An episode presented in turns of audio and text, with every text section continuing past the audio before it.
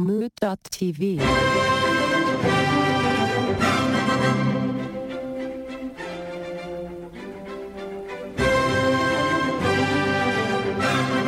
Welcome back, all of you beautiful woodland creatures. Today we've got Will Shalda, also known as the artist Swivs, and he, a man after my own heart, would be called an autodidact. He's also a multimedia artist and a self diagnosed compulsive creative. I also love that. What's not to love about that? Been a musician in and around New York City for over 25 years. He does music, he does videos, he does music videos, he does it all. Welcome to the show, Swivs! Yo! Thanks for having me. Any time. And and we got we got the norms. We got both the regular fellas. We got the Greg man. That's right. He's here, back again. Only missed one episode this time. Well, you did miss an episode, so you're a a streak to the tune of one. I'm working on it. I missed an episode. I'm working but on it. that's okay. I, I just checked up. It's like episodes since last. I'm back on the board. You're back. You're back. That's it. That's it. And we got the EJ 5000. I'm so excited. We've been talking about the Muppets a lot, so I'm gonna go waka waka waka. Wow. All right. Good. I want to hear a bunch of like dad style jokes. Yeah. I want to hear Fozzie level jokes out of you all night. Although, you know, we we tend to do Fozzie level jokes. So there there is that. Roll top.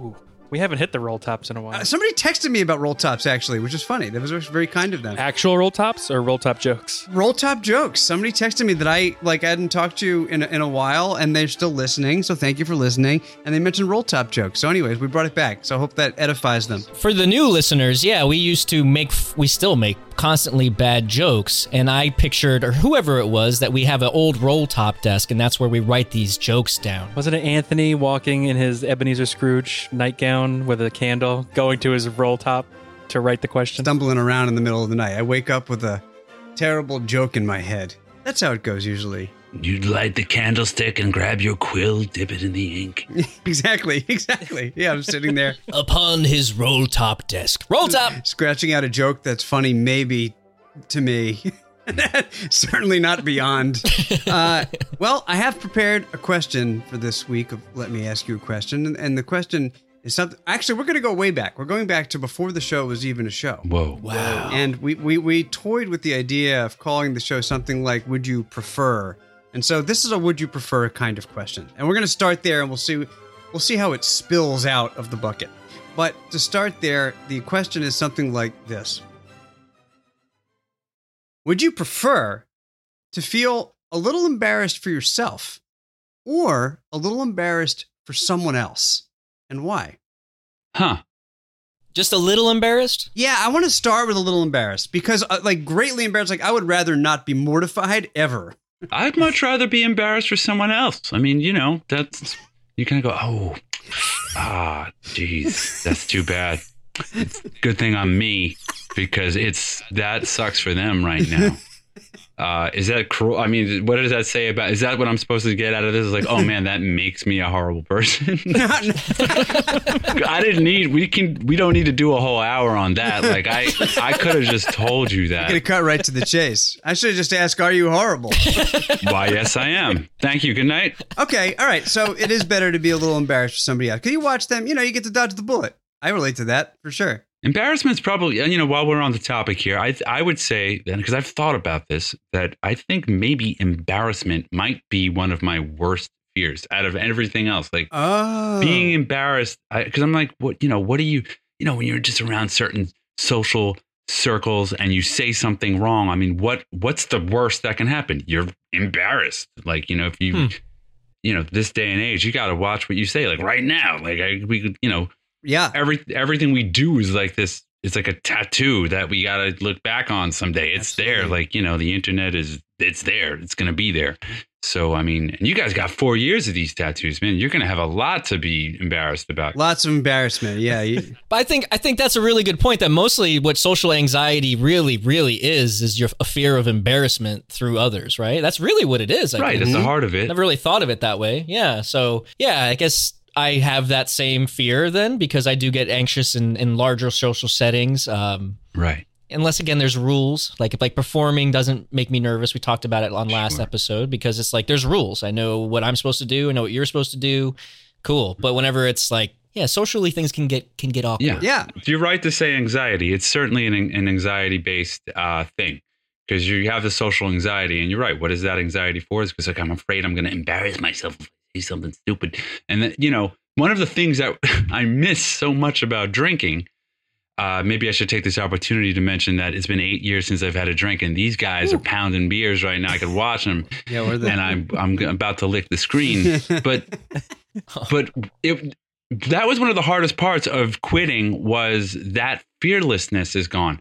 So I I kept for years for the years I was drinking, I kept I would say to myself like, why are you doing this, man? Like your life is pretty good, your family's pretty good, your friends are pretty cool, you know, you're you're a relatively talented dude. Like what, you know, you've got a job and uh, what am I trying to drink away? And then when I quit and all that social anxiety came back and Mm. everything I said or did, I thought that's incredibly stupid. Don't say or do any of that. Like, I was like, oh, this is what I was drinking away. this horror that happens in my head all the time is what I was. And so, and, and it's weird. Like after, like you, it never goes away, but you get used to it. Mm. Like as I'm speaking to you right now, there's this little thing in the back of my head that says, like, this is really stupid. Why are you still going on about this? But like, it's just you, you learn to ignore it and annoy all your friends. but yeah, I mean, there is a comparison. I mean, I feel like when we get embarrassed, often it's like because what we're doing all the time when we talk to other people is kind of balancing uh, the things we're thinking against. Before we started recording, I was talking about a third entity.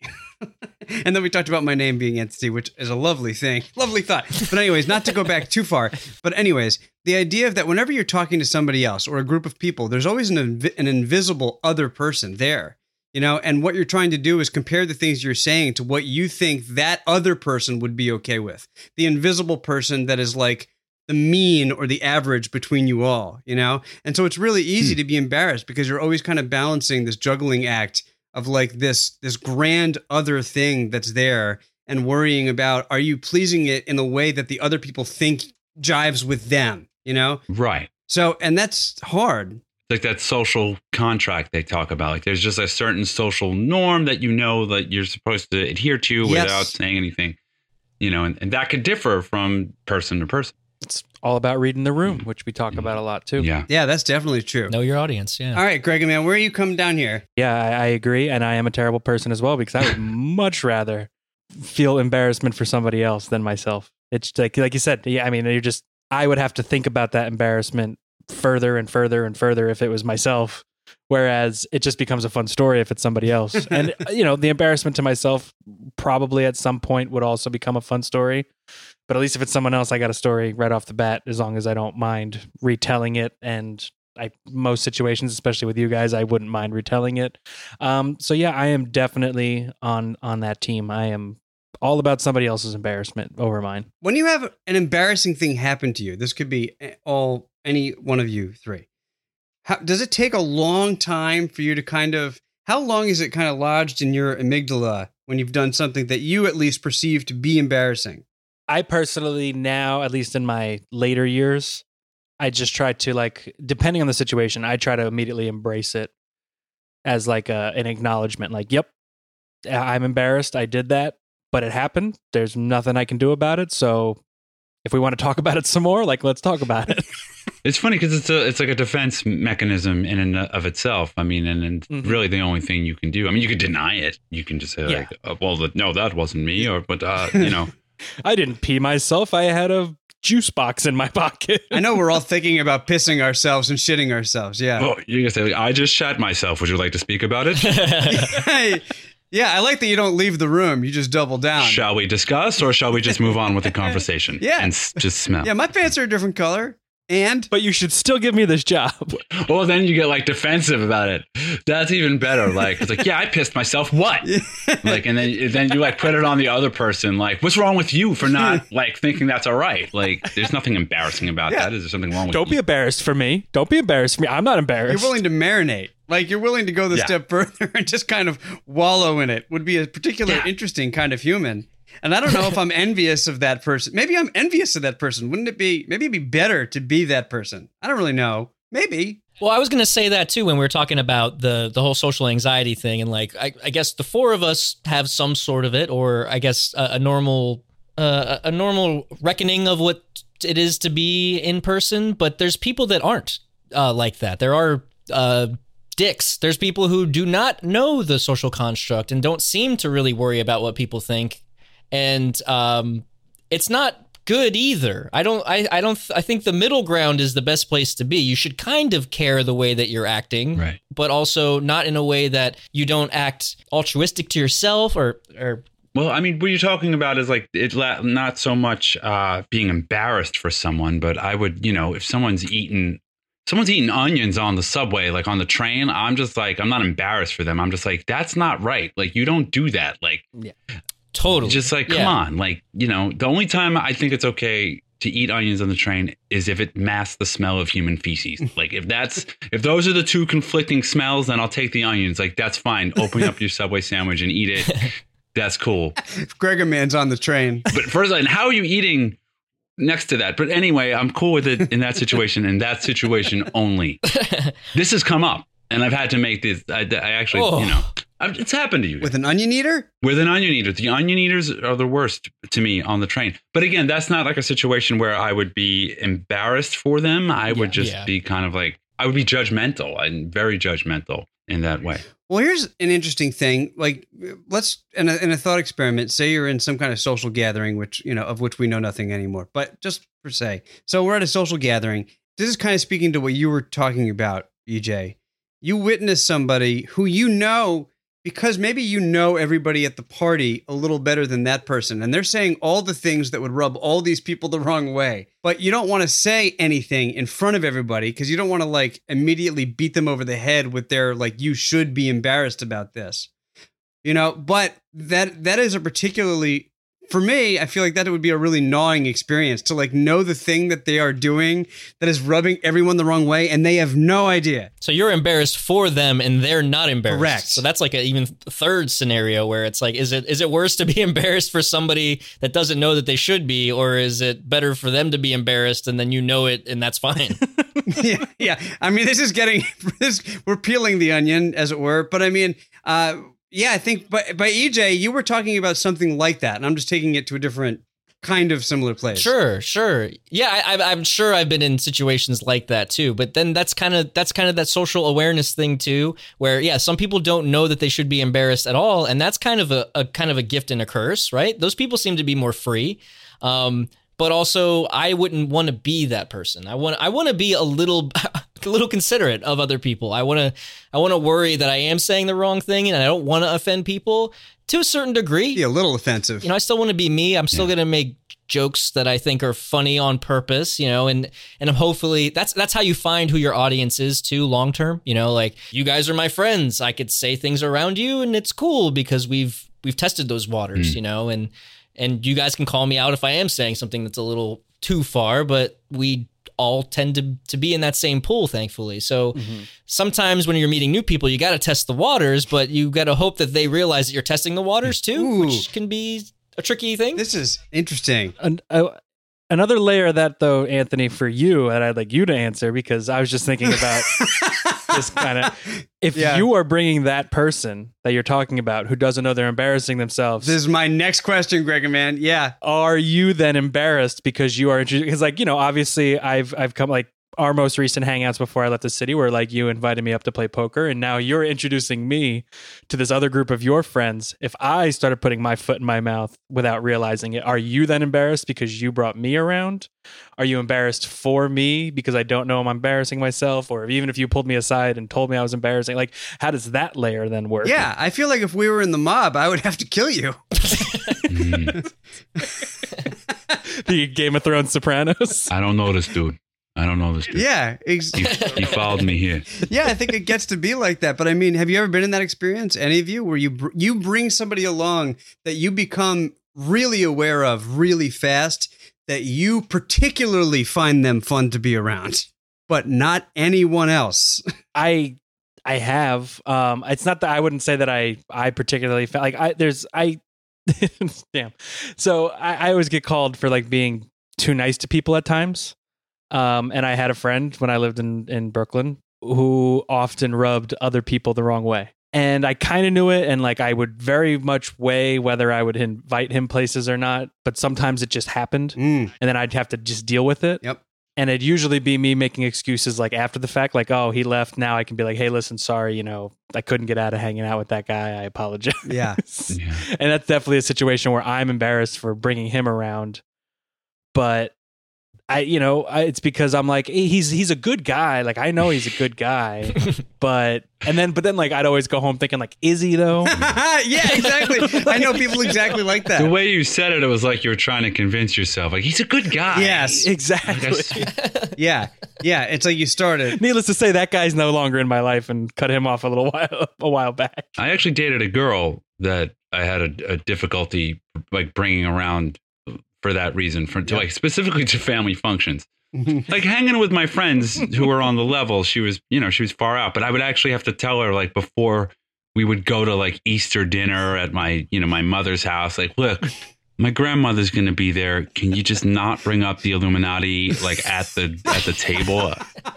Can you not talk about how like you know the- about the reptilian overlords? Because she would just go into this like David Icke and like all this yeah.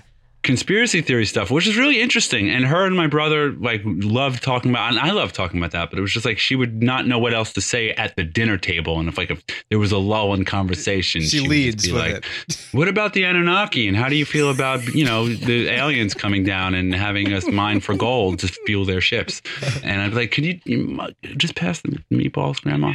You passed the yams. yeah. Shut up, just not now.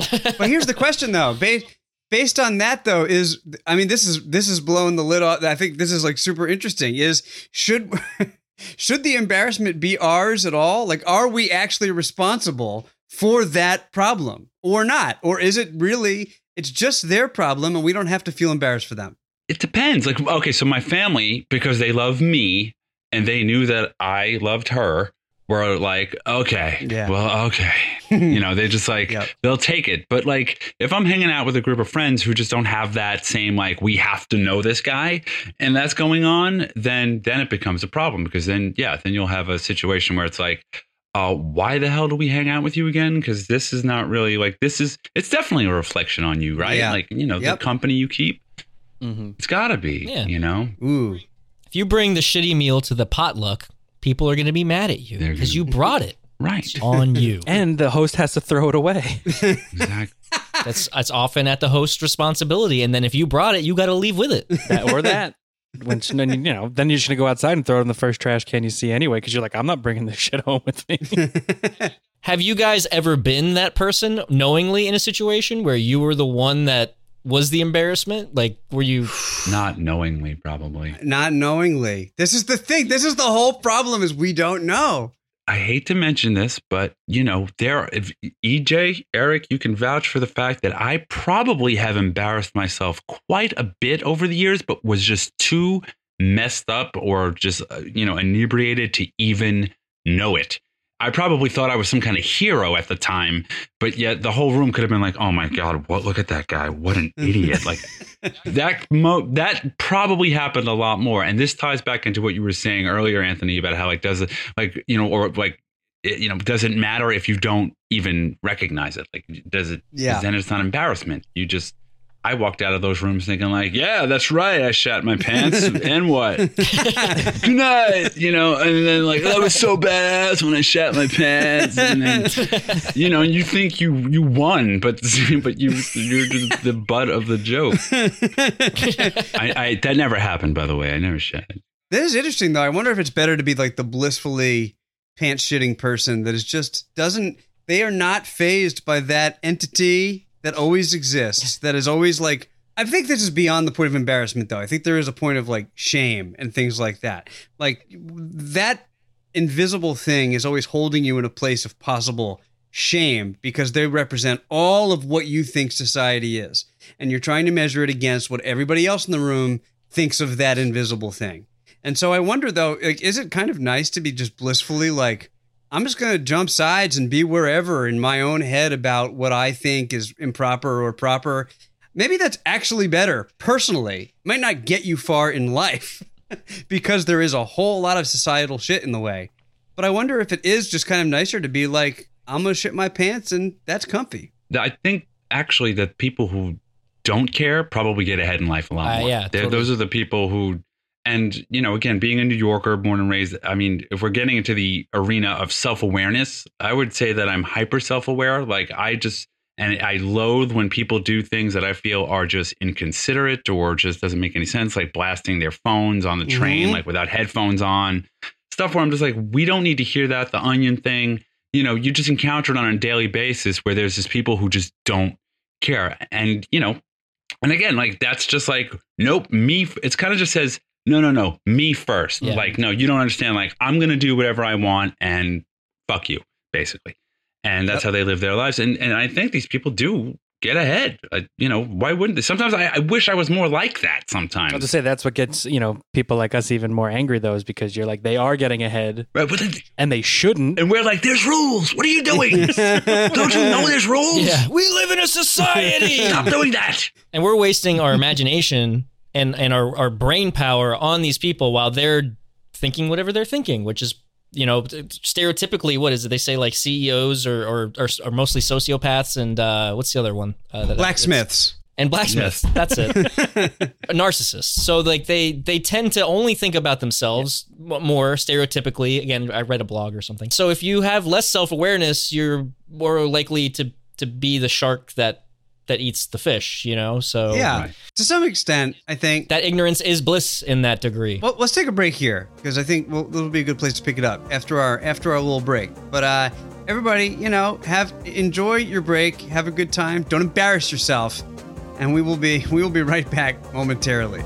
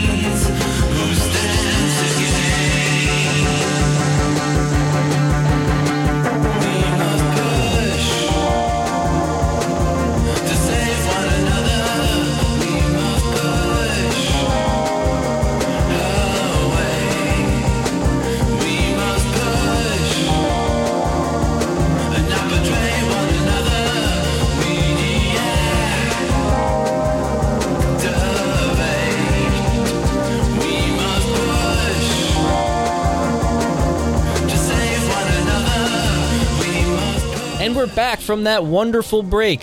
Swivs, Will, would you tell us what song that was? Where the inspiration was for it, where we can hear you a little bit. We'll do more plugs at the end, but please give the audience a little a little Sure. Uh, that song was called Stand Again. It's off my last record. And uh, I shouldn't say record, it's an album. I keep making that mistake. It's not on vinyl. I don't have vinyl yet. But it's, uh, you know, it's available on Bandcamp and all that stuff.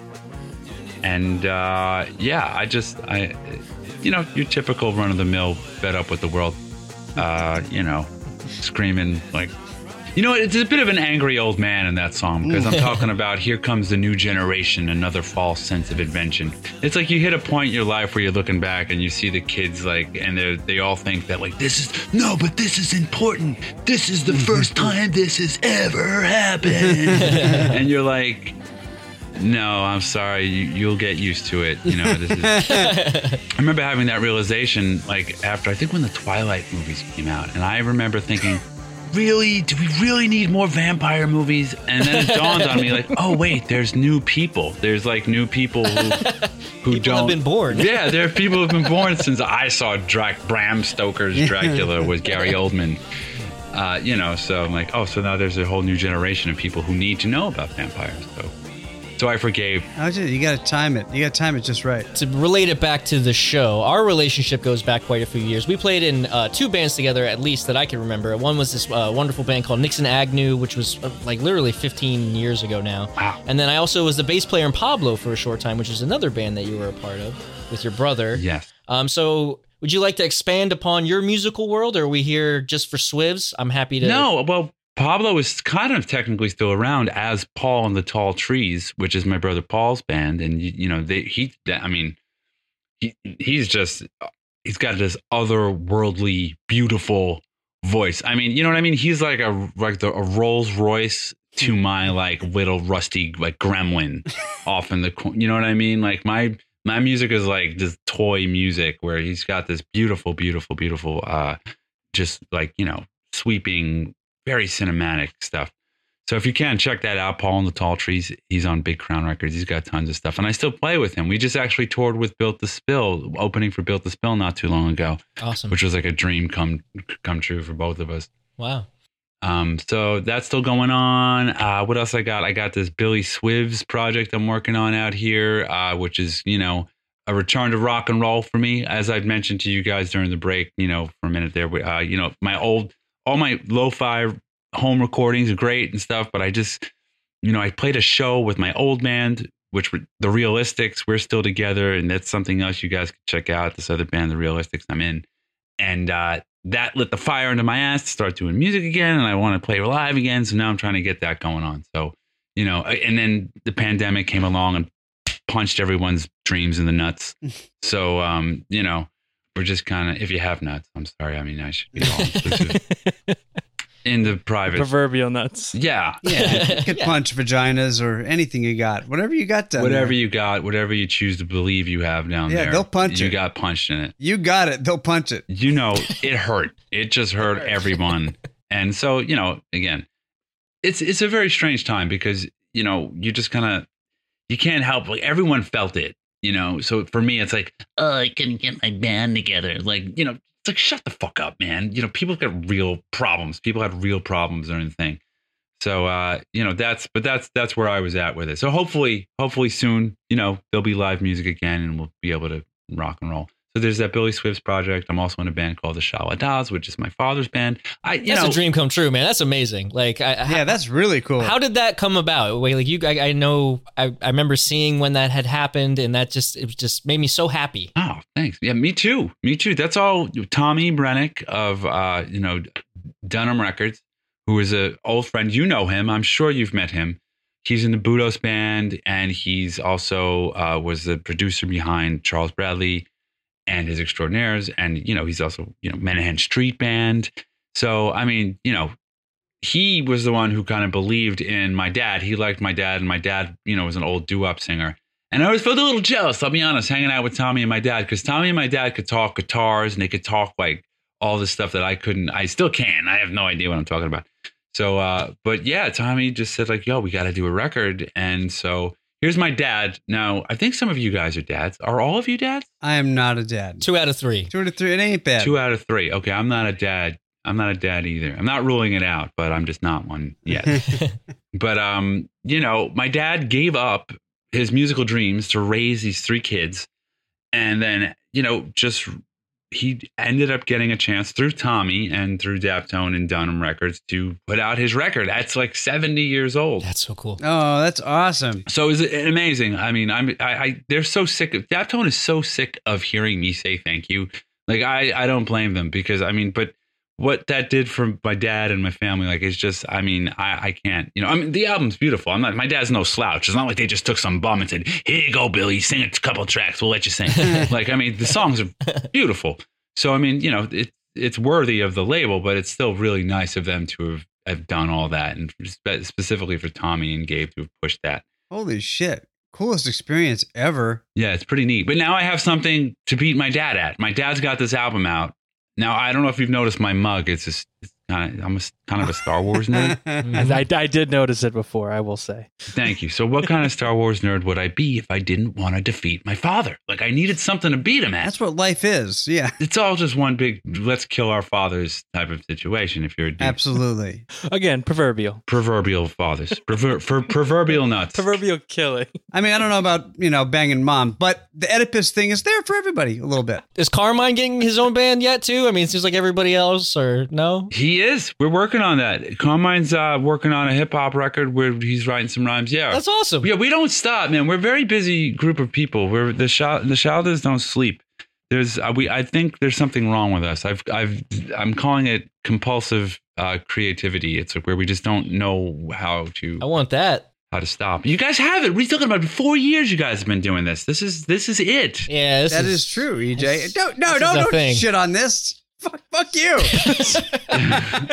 What's wrong with you? You guys are amazing. This is fantastic.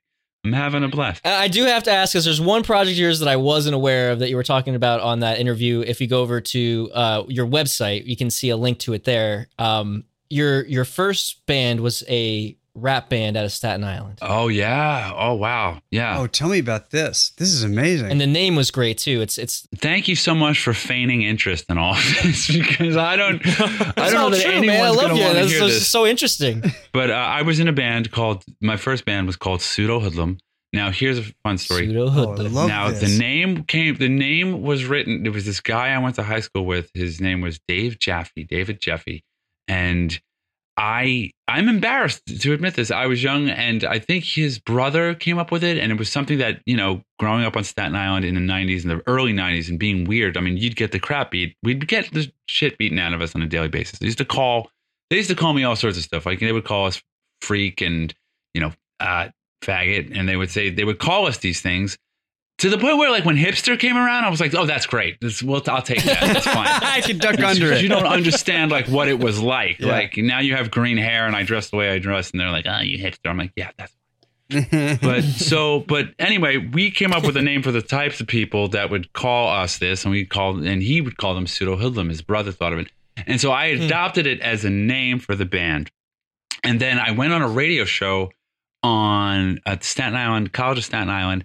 And when the guy asked me, Jay Miller, Huh. who actually now I think he works writes for uh, Impractical Jokers, um, as well as he has an amazing show. But uh, he asked me on his show, like, "Oh, so where'd you come up with the name?" And I totally said, like, I made it up. And and then like I had to go back the next day and like see this kid, and, and he heard the show and was just like, "Dude, that's messed up that you did." So David Jaffe, if you're listening for whatever reason, I'm sorry I took credit for the name Pseudo Hoodlum. I never, I felt horrible about that for years for some reason.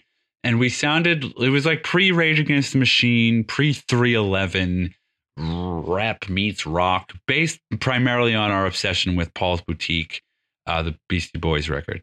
So, and so we had a song called about, uh, it's called, it went bow wow wow, yippee yo, yippee yowski. I'm in love with Kelly Kapowski. Kelly Nice. we had you know and this was uh, seth zaplin was the singer and he was the mc um and he you know he came up with some really good stuff actually we were we weren't bad so that was that was the band that i was talking about you know when we were on staten island it was all hardcore bands so nobody wanted whatever we were so uh but it was fun Post pandemic reunion, hopefully. you know, I think uh, half the members are dead. No, I'm just kidding. They're fine. Everyone's fine. I just thought I'd bring it down somewhere horrible. Only one quarter. It's not so bad. Only I am inside, which doesn't really. How many different genres of music would you say you have played in a band? Man, uh, uh, that is a crazy question. Probably uh, way too many. Yeah. You know, it's fun- it's that. funny that you asked because I don't know what to do anymore. I think it's really crazy because it's like if you have so many different styles. Yep. Tech, all right. If you have more than one style, then technically you don't have style. Because to have a style is to have a single significant thing and way of doing things. So to have many of them immediately negates the ability to have any at all. Because, you know, do you know what I mean? It's like, it- Yeah. Well, Swivs, this is getting, uh, this is the thing I think about. This is the thing that keeps me up at night because I think about pretty much exclusively this because we're living in a time Okay, we're not going back to embarrassed stuff anymore. We're just we are firmly in music world. We're just gonna we're gonna get into it and we're gonna own it, and I love it. So I think about this all the time, and why it's important to me is I think it's interesting that we are living uniquely in the first time in which history, all of history, has been condensed and flattened so hard that there's not a lineage anymore. We can't look back and say this is my lineage. What we do now is we look on the internet and now all of history has been condensed so flat that it's just space.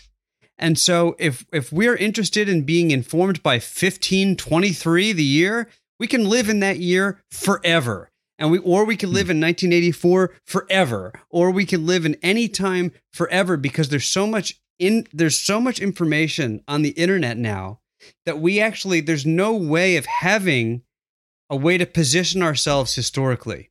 So, like what you're saying, like really scratches a certain itch for me because I I talk about this all the time and I think about this all the time. But how Hmm. It's finding ways to move forward despite the fact that we don't have access to like a defining thing anymore. We're bombarded with too much stuff because it's all spatial. It's all spatial now. It's not historical. And what do you do then? if we're talking about you know we're talking about entertainment right now we're talking about music we're talking about the and if you think about it we're talking about pop culture and that for us started around 1950 and in the 1950s with the advent of, of television really i mean it goes back a little bit further but then we're talking about the 1900s we're talking about decade based uh, pop culture and trends so we can say, oh, the the 40s. I mean, way back to the Roaring 20s. But then we got like, oh, that's 60s. Oh yeah, the 70s music, 80s music, 90s. And then you know, so we had these little definitive little chunks that we were able to define. Like this is what this is. Right. And meanwhile, it's friggin' crazy because it's all based on some crazy ass calendar that like we don't even know where the hell we got that from. Yeah. we started counting Yeah. at some point.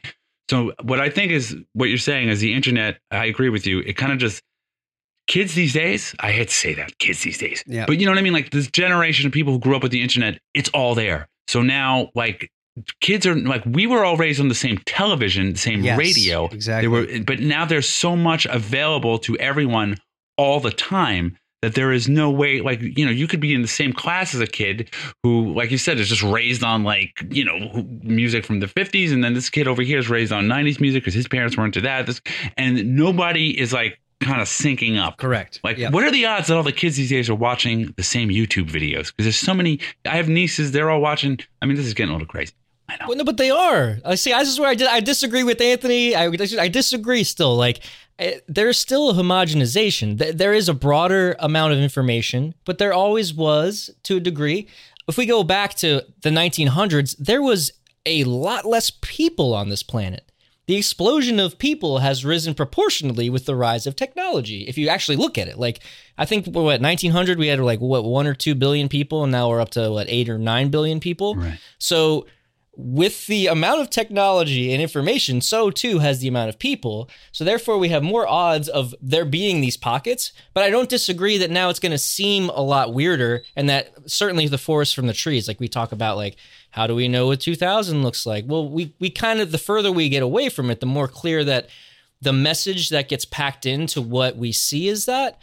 But I, I saw like an interesting uh, uh, tweet or something today that talks about uh, the flu pandemic of 1918 and how like there's not a whole lot of literature or songs or photographs or books written about that time because like this time people don't want to talk about it.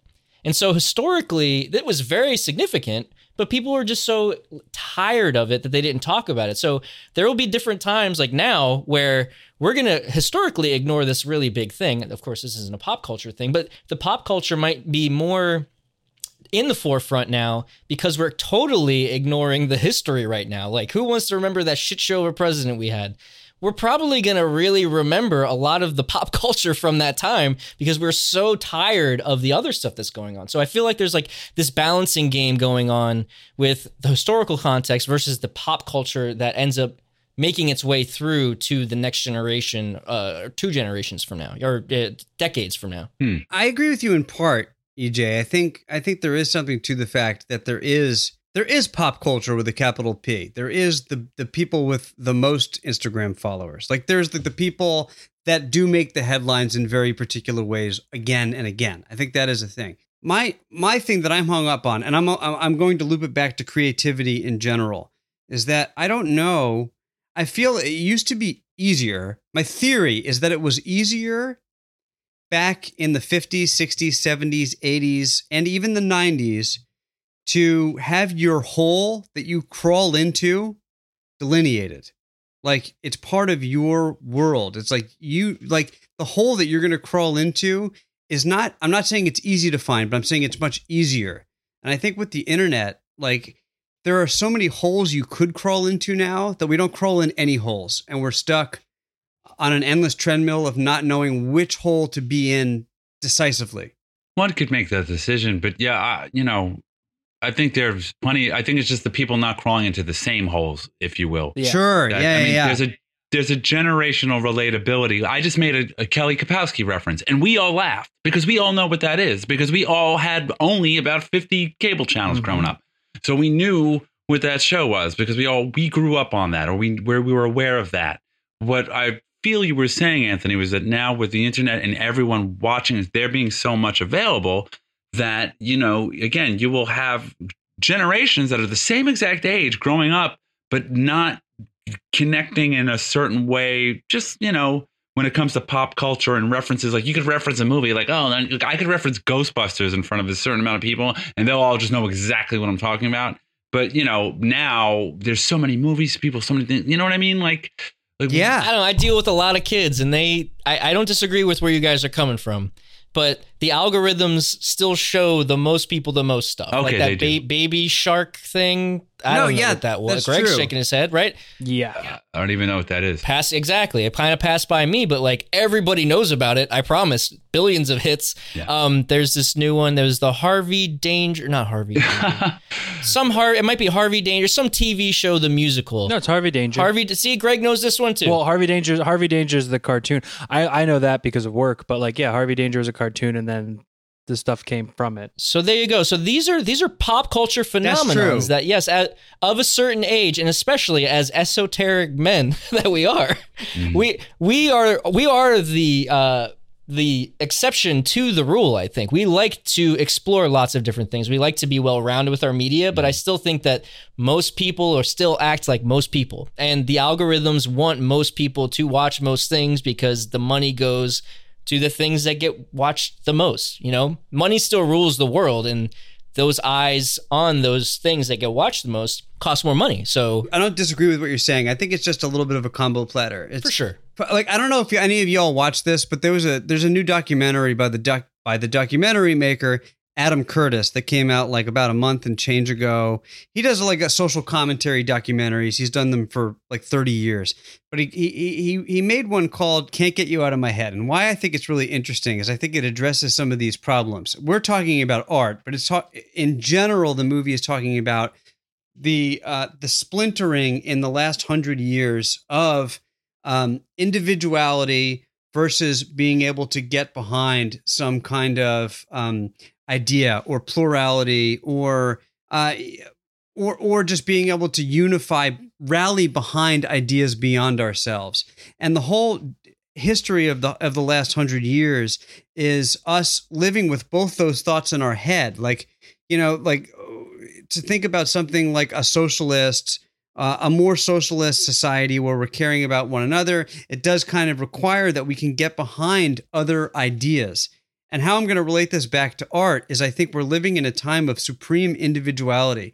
So we have all of these things that we can crawl into. And I think you're right. I think you're absolutely right, EJ, that there is pop culture. There are things that just get the most hits. But how willing are these people to kind of identify with that? Like they're going to put their personality, they're going to tie it up in a bow with that thing. And what I'm arguing is that what I would be willing to argue is that people are not willing to say that they are that thing. But I feel like in the 50s, 60s, 70s, you talk to like people in bands, you know, you talk to people that were like doo wop, or you talk to people that were new wave, or you talk to people that were disco. I feel like they would be like, I am this. And I think that's gone a little bit. That's very important. I mean, actually, not a huge fan of all of his fans, but I, Kevin Smith actually had said something when you know that stuck with me, which was that you know if you're trying to make it like said, first of all, you should be the thing that you say you are. Like, don't you know, don't don't doubt it. Like, if you're gonna be a director, then be a director. Like, don't don't say like you know. So I'm I'm with you on that. You have to be the thing. You have to be the thing that you are. You have to truly believe in yourself, and you have to really you know do it and and be it. And you know, again, with all the crap that we got these days, you know, my my generation specifically, I think, loved television so much that we figured out a way to carry it around with us all the time. And everyone gets a channel. Everyone, we all get it. Everyone can have their own TV channel. You can. Everyone's got a radio show. You can. It can all be yours. And and again, this I touched upon this in the last interview that I did. Was like what to what gain to what end game and generally it's like what fame like you know like and what does that mean these days? Mhm. and, and what does that lead to? And it- are we talking about money making a living doing something like this? Is it just like ego stuff? Like what why do we do it? Like our generation you know it's like if you think about you know game of thrones times like when we are talking about that earlier but uh just you know it's like the jesters are now the kings and the queens. Like we have exonerated the entertainment and we the you know the entertainers are what we all aspire to be probably more than president Oh, if you ask a kid Yeah, they yeah. probably want to be either a you know a, a sports figure or somebody in the entertainment world is what we want to be more than any Right. kind of world leader um and that's weird Yeah. that's that's odd Yeah. to me I agree with that. I feel like people view that. I mean, in my opinion, it's just. It, it, I I think it seems why people people view that because it seems like the last bastion of hope for having something called personality, not being delineated from other. You know, politicians. I think you know we we we view them as just being so not. They they they are just reflections of money and power and things like that. Yeah. Like I think we still this is the great hope. This is why I, th- I still have hope. Is that I think there is something for the concept of artists as as somehow ha- having some kind of authenticity, despite the fact that authenticity is a word that almost has no meaning anymore. We don't even know what that means quite anymore. And but I feel like artists, if somebody's going to have it, it's going to be an artist. I also think too that, that a big ingredient too of why so many people want to do it is because it seems more accessible than ever. But just like whenever everybody's like, I want to go to Hollywood or I want to be in a band for success, not because I need to create, because that was certainly there's a there's a delineation there, right? Some people need to create, Right. and some people want to be famous.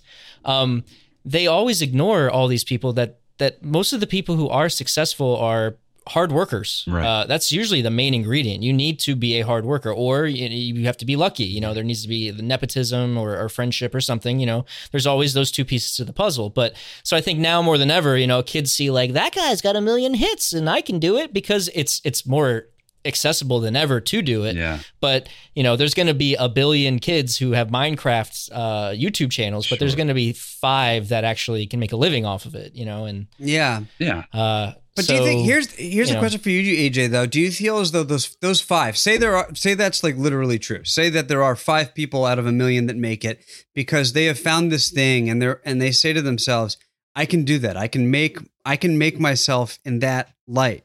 Are those five people the people that actually become it? My question is is that when you are into an art, do you become the art? And is that how you make it? It's not, I feel like we're plagued by an ironic distance from art. I feel like this is the problem now is that we can look at every person making art and always view ourselves as being, do I really want to go all in on this? And this is the question that's always in our heads. And so we never actually move forward. But the people that actually can make the jump from being in their heads about could they possibly marry this to only marrying it and being defined by it are those the people that make it. I think that's certainly an ingredient. Um, and and that I think that goes back to I think we were talking off air, like what what your art means to you and how you treat it. Like some people, it is their everything, but other people can treat it like a business. And I think that's a good delineation to make. Yeah. Like you you can you can have it be your art and who you are, but also if you want to be successful and make money from it, then you have to treat it like a business and be able to do that delineation and know when to put your heart in and when to take it out. Yeah. I think. Um, Yeah. But I, am you know I'm not a, I'm certainly not a millionaire. So I think maybe the, the human ambition in general, just as like as an overview, whether it be politics or anything else in our society, it's to somehow try to leave the biggest impact so that when we're gone, that it you know someone remembers us. It's kind of like you just kind of want to push it for a second. And if you look back at the history of the world, like as I mentioned in in, in one of my songs, like nobody remembers. Like it, you end up not remembering like in that you know i said in that song that i wrote uh, the greatest song ever written by swivs where it's like you know the only uh, years from now the only band that they'll see is the beatles it, Right. it doesn't really matter you know like who do you know you, you know like for every mozart and beethoven there were thousands Right, upon right. thousands of composers Right. that we just don't know we, we don't know and they're not you know what i mean so it's like who uh, like again presidents american presidents like that's big because you're going to be in the books and you know that's a very expensive endeavor to take on like because you're going to be they're going to remember you for a while and it's really it's kind of like a giant ego thing in a way 'cause Yeah. it's like i just want it's the look at me i was here as loud as you possibly can so that it echoes as long as possible Right. Yes. so far jesus has got us all beat Yeah. jesus everyone. I mean, that's totally true. The kicker, though, the the kicker about what you're saying, to to because I think you're totally right.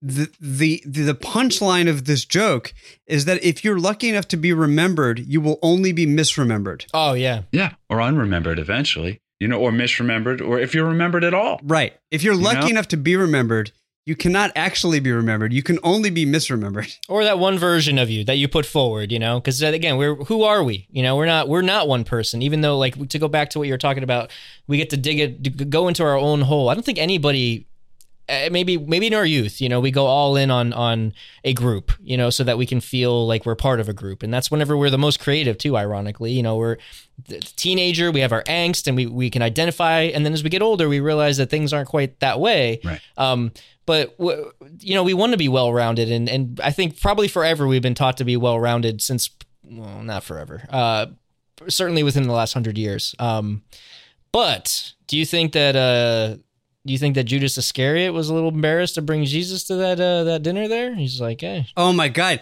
EJ, this is nuts that you're mentioning this because I've been like s- that you're supposed to take that cue Oh and say, God. oh, and then we're gonna wrap it up. Oh no. That's a perfect out. no, I'm sorry. Like you you just mentioned something that I up another box. Way to You- go. You're embarrassing yourself, man. No, I've I've been like obsessed with Judas Iscariot for the last two months. I read a book last night about Judas Iscariot. That is so fascinating that you should mention Judas Iscariot. We'll mention Jesus. It's not like a. It's gonna have to give him. No, credit, but this so. is the thing. It's like okay, we're gonna we're, we're wrapping it up now. Yes, I invented Jesus. We're wrapping it up, but I feel like Judas Judas gets a bad rap.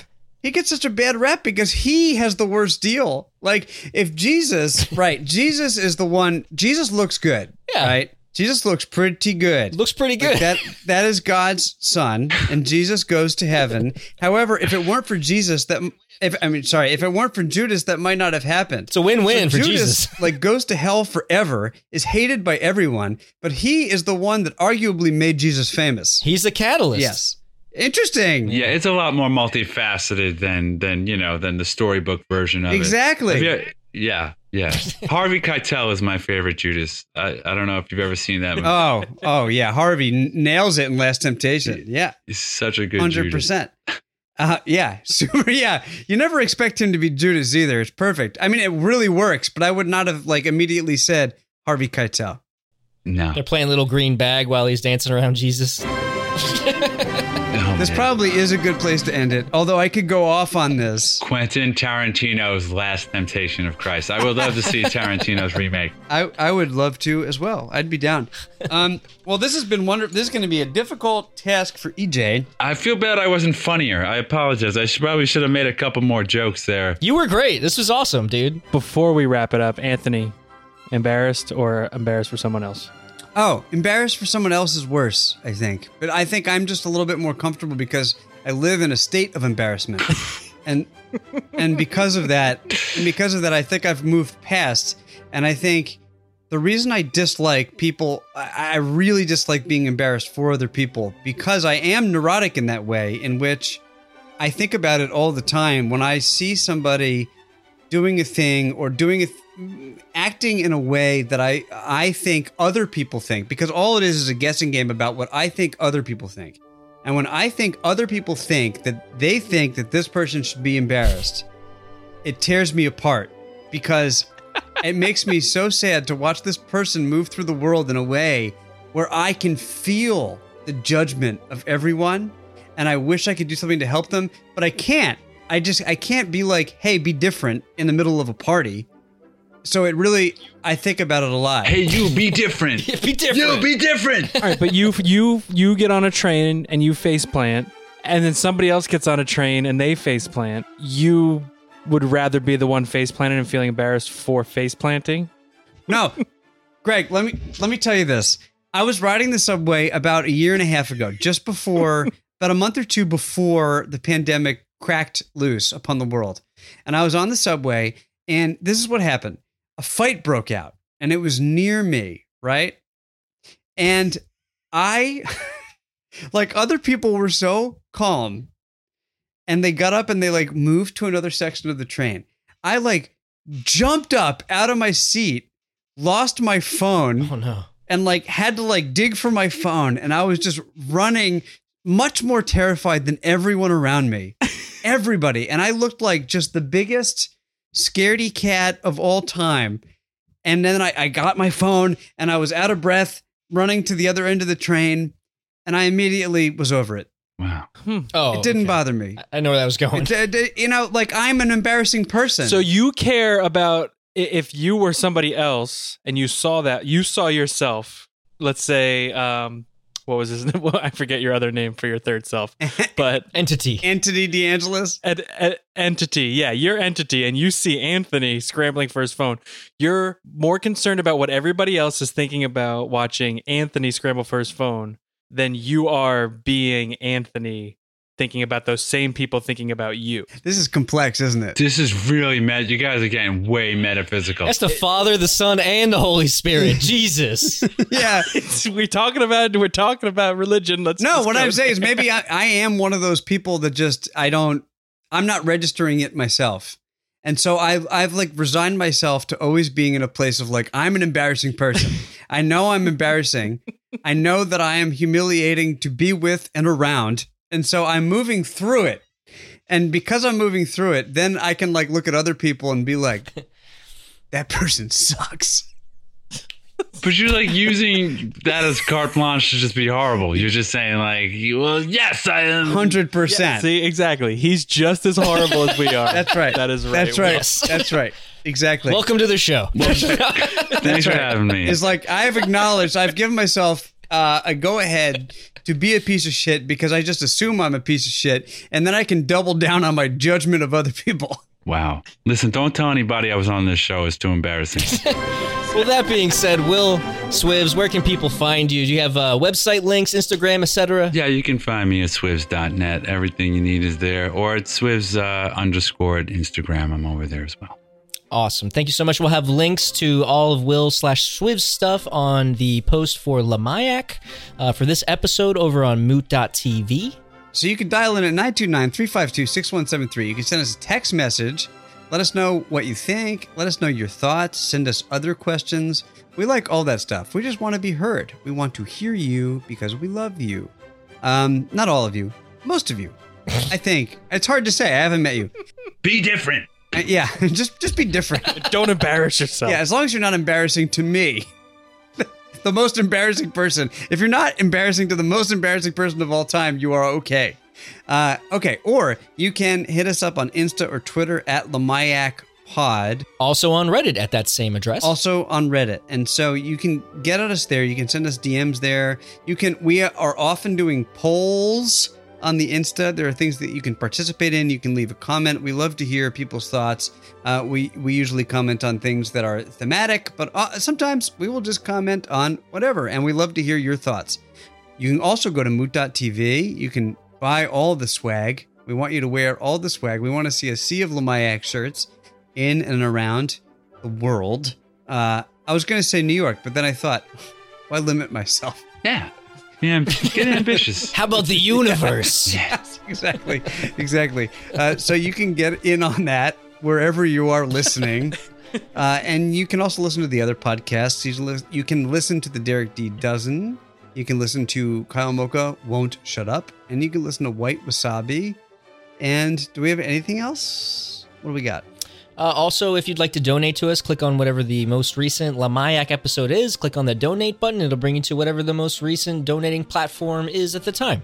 And uh, other than that, fuck right off. Go to bed. Just until next time, though. Then you come back. yeah, it's been great. Have a good have a good um day, everybody. We'll see you next time.